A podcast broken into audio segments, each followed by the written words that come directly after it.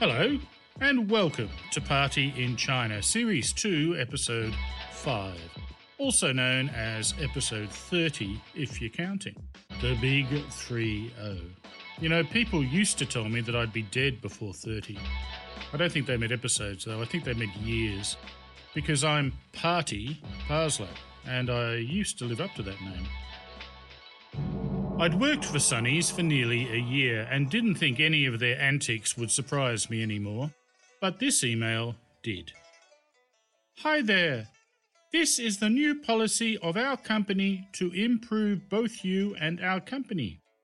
Can you please send us one of your best teaching plan to our company each month? The plan should include such contents 1 the age group of your students to topic of your plan. We will evaluate your teaching plans with others, and if your teaching plan is great, we will put it on our company internet website and show to other teachers. Surely reward is indispensable. Thank you for your cooperation. Yours sincerely, Sunny's English Club. They could thank me for my cooperation, but they weren't getting it and I assume no other foreign teachers were gullible enough to fall for such an obvious ploy to steal ideas. But then Mr. Wong called. Mr. Buddy, come to my office. He'd somehow been infected with the same efficiency virus and demanded Trevor and I submit our entire year's worth of lesson plans for approval. Indignant, I pointed out that there was no point in approving lessons that had been taught and learnt already, and insisted that my teaching methods were my own intellectual property. Further, I accused the school of hoping to cherry pick my better plans and feloniously incorporate them into their own syllabus without any credit or compensation to me. Eventually, I admitted I didn't have any lesson plans. More reasonably, I pointed out that if the school wanted lesson approval, they should have told us right from the start, not 50 weeks later. Even more reasonably, Mr. Wong explained, Mr. Putty, for me to have to tell such an experienced teacher how to do his job would be humiliating. His English really was very good. For you, he added, in case I'd missed his point. We shook hands on the compromise that I'd supply one example of a lesson plan from each teaching week of the past year, and I left the office resolved to do no such thing. I never heard another word about it. My most effective teaching tool for the last month or so of my time at DFLS was a DVD of The Muppets. I'd bought it for myself, having loved The Muppet Show on TV since as a 19 year old barman, I had swapped lunch breaks with other staff to make sure I never missed an episode on Friday nights. I mean, this was the 70s. The newfangled beta and VHS tape recorders were far too expensive, and the delights of DVR existed only in sci fi. Back then, I was never able to decide if Animal or Fozzie Bear was my favourite. Perhaps as I empathised with both an impulsive lunatic and an enthusiastic but awful comedian. Since I had enjoyed the new movie so much, I thought my students would too, never expecting the astonishment it would cause and joy it would bring. Particularly to the juniors. These kids had never seen a Muppet. They'd never even heard of a Muppet. They could barely believe what they were seeing at all. I mean, China has a long history of puppetry. China has a long history of just about everything except democracy. So these students had been seeing shadow puppets all their lives. But puppets that walked, sang, flew, well, at least when Gonzo was shot out of a cannon, and were generally as lifelike as the actors they saw on screen every day were a revelation. I realised I'd stumbled on a hit when, before the screening for the first class, I introduced the various characters, explaining that the pig and the frog used to be married. The laugh resounded for 10 minutes. Whenever it seemed about to abate, somebody would yell, Big Mary Frog! And off they'd go again.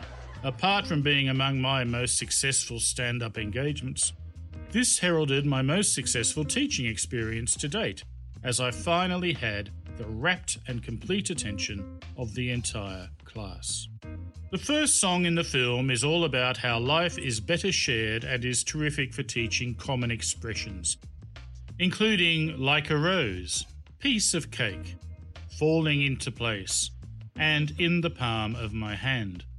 Some expressions were less well known, including that life is like a fillet of fish and or a leg of lamb, but I taught them all with equal enthusiasm and assumed veracity, hoping they would catch on and be common in Sichuan sometime in the future.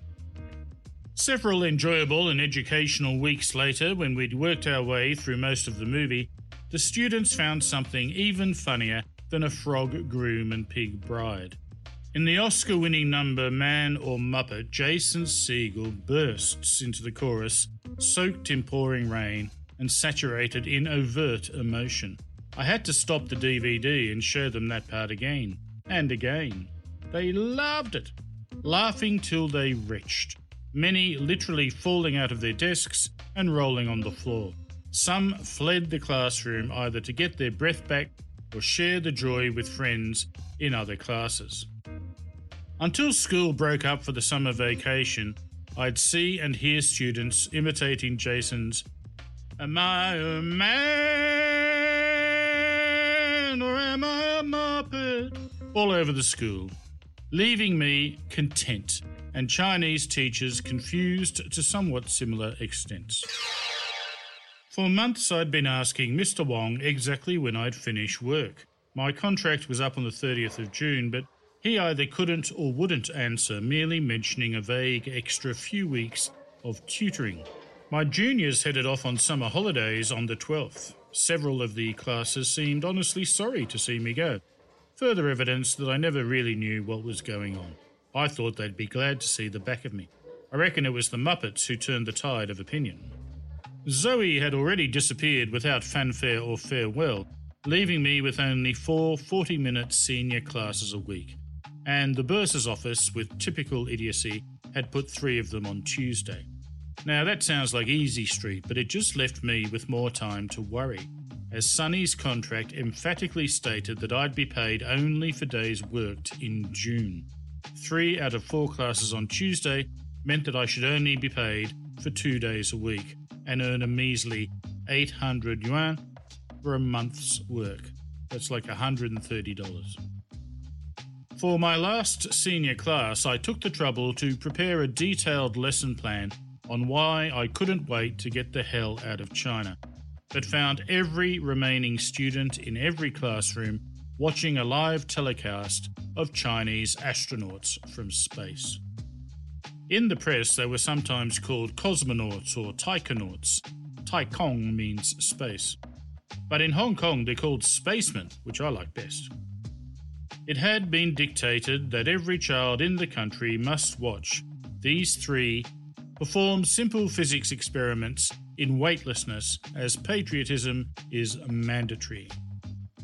I love space and I was interested in the experiments. Didn't understand a word, of course, but they were making globes of water hold together only by water tension, injecting them with dyes, showing how a gyroscope still works whether gravity's there or not. All good stuff. The female taikonaut was doing the teaching, a bloke had the camera, and the commander occasionally helped out and said something that sounded important. Probably engage or make it so. It reminded me of the Apollo 11 moon landing, which was the most exciting thing that had ever happened in my whole 10 years.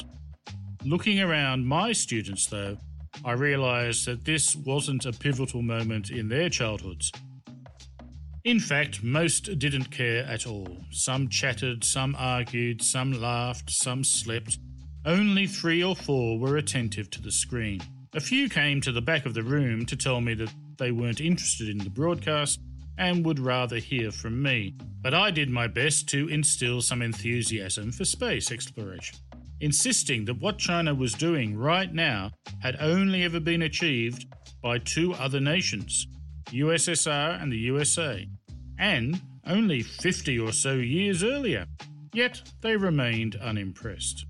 So, without ever addressing my final class, not even to say goodbye, I slipped out the back door and walked back to my flat, remembering how, as the moon landing had been such a life defining moment for me, I decided in my teens that I would only date women who had shared the experience and remembered it as vividly as I did. As I grew older, I changed that requirement. They now had to remember the moon landing, but it didn't have to be as vivid in their minds.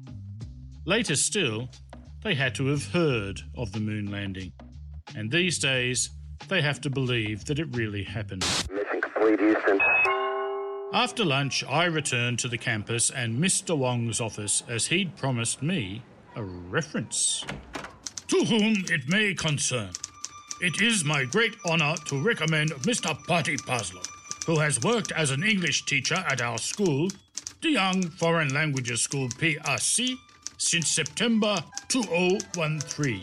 Mr. Patty came to work at our school in September 2012 through the recommendation of an agency, Sunny's English Club for Foreign Nationals, who intended to work in China, and he left our school by the end of June 2005. I used to be teacher of English at our school. Presently, I work at the Foreign Affairs Office responsible for foreign teachers at my school.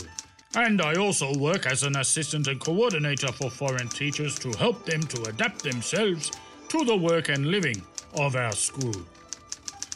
I have always found Mr. Paslow is very devoted to his teaching at my school, including working extra hours without any grudges, whenever required at any period of time.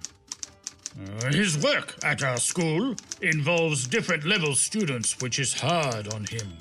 However, he is always willing to assist at our school with its activities and translation and the English training program for our students when is required.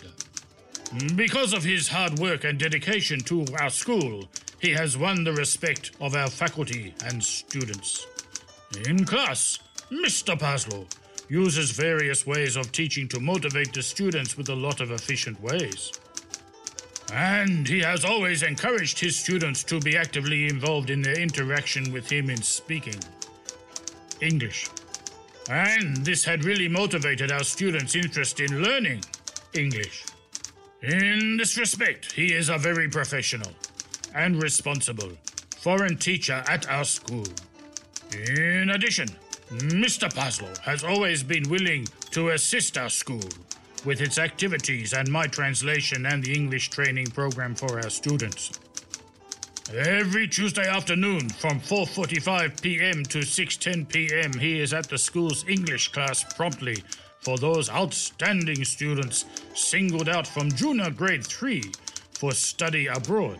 Oh, Although this is extra work, he takes it very earnestly and never gets tired of talking very patiently, talking with every single student. Through his efforts, his fame had been well known and spread across our school campus due to his kindness and devotion to his work. And he is well liked by DFLS, brackets Yang Foreign Languages School, close brackets. For this reason, we, brackets, the school's Foreign Affairs Office, close brackets, has requested a number of times that he should work for another academic years at our school. In summary, Mr. Paslow possesses fine quality of a good cooperative and responsible teacher with good moral conduct. Also, he is absolutely nice pal to anyone who likes to make friends with him. Best wishes. I very much liked that I was an absolutely nice pal, and it was interesting to read that I would work extra hours without any grudges. In truth, I complained long and loudly. But what impressed me most was my time travelling abilities, having left DFLS in June 2005, more than seven years before I arrived. Still to come, the turmoil of me tutoring in Deyang. Turmoil which included physically assaulting one of my students. But in my own defence, he was a right cockhead. And there's loads more less violent stuff, and you'll hear it all in the next episode of Party in China. I'm Party Parslow. Thank you for listening. You've been listening to Party in China. For more, like us on Facebook or follow us on Twitter. Subscribe to the podcast at Audio Boom, Stitcher, iTunes, or your favorite podcast distributor. This has been another quality podcast production from Bytes.com.